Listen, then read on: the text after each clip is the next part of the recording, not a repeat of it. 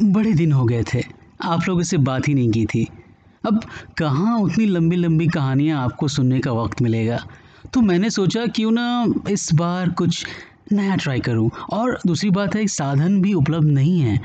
तो बस आपसे बात करने को मन किया फटाफट फ़ोन उठाया और ये छोटी कहानियाँ श्रृंखला को शुरू कर रहा हूँ। आपको इसमें आ, शायद म्यूज़िक या किसी स्पेशल इफ़ेक्ट की संभावना नज़र ना आए। तो क्षमा कीजिएगा। तो इस नए करने के चक्कर में ना, मैंने फटाफट एक बकवास सी कहानी बनाई है और सोचा, क्यों ना अपने दोस्तों के साथ साझा कर लूँ। तो होता यूँ है कि आज जब शीनू पतंग उड़ाने छत पे चला तो बात सब कुछ वैसी ही थी। वही कड़कती, धूप, थोड़ी सी हवा, पसीने का बहना, माँ का सोता रहना, ये बहुत इंपॉर्टेंट है है ना? आपको भी पता होगा पतंग उड़ाने का मज़ा, पेचे लड़ाने का मज़ा तभी आता है जब छत पर आप नीरे अकेले हों और माँ आपकी चिल्ला रही हो, अरे, खाना खा ले या पढ़ाई कर ले? खैर, अब शीनू जब छत पे चढ़ा तो सब कुछ वैसा ही था जैसा मैंने आपको बताया। और उसने अपनी तुनकियों से अपने पतंग को धीरे धीरे हवा के झोंकों पे चढ़ाकर आसमान की सैर कराने लगा। मगर आज कुछ नया हुआ। जैसे कि हम लोग आज नया कर रहे हैं, एक बकवास सी कहानी मैं आपको सुना रहा हूँ। तो आज कुछ नया हुआ। हुआ यूँ कि अचानक से न जाने कहाँ से शीनू के पैरों के पास एक हुक जैसी चीज़ अचानक से आ गिरी। देखते ही देखते उस हुक ने शीनू की बेल्ट को अपने आप से और फिर पतंग के धागे से जोड़ दिया। विश्वास नहीं हो रहा ना? छोड़िए ना, ये कहानी है।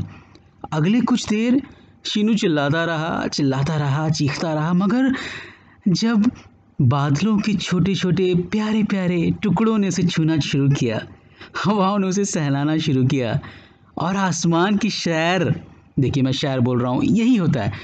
आसमान की सैर का जब मज़ा आने लगा, तब शीनू की आँखें खुली। आ हा हा हा क्या बात था। न जाने कितनी देर वो बादलों को छूता रहा। उफ, वो ठंडा सा गोला, वो चिड़िया का, उसके हाथ पे बैठ के सुस्ताना।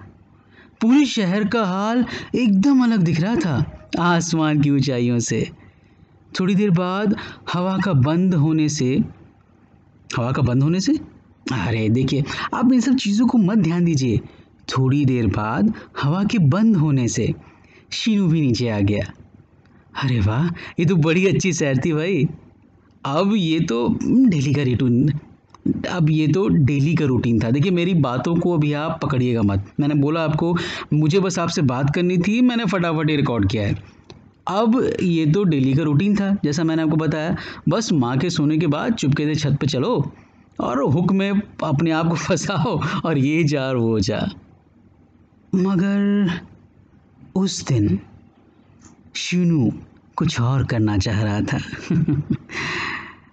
आज उसने एक झटके से अपनी ही कन्नी काट दी। अब तो शीनू, ये जा और वो जा। वो दिन है और आज का दिन। मैं वो हुक लिए इंतज़ार कर रहा हूँ। कब दूसरा शीनू मिले और और आपको एक और बकवास कहानी शुरू करूँ। क्या सुनाऊँ? तो बस सुनिए और भूल जाइए, फिर अगले दिन इसी तरह की कुछ बकवास मैं करूँगा दोबारा। तब तक के लिए फिर मिलते हैं।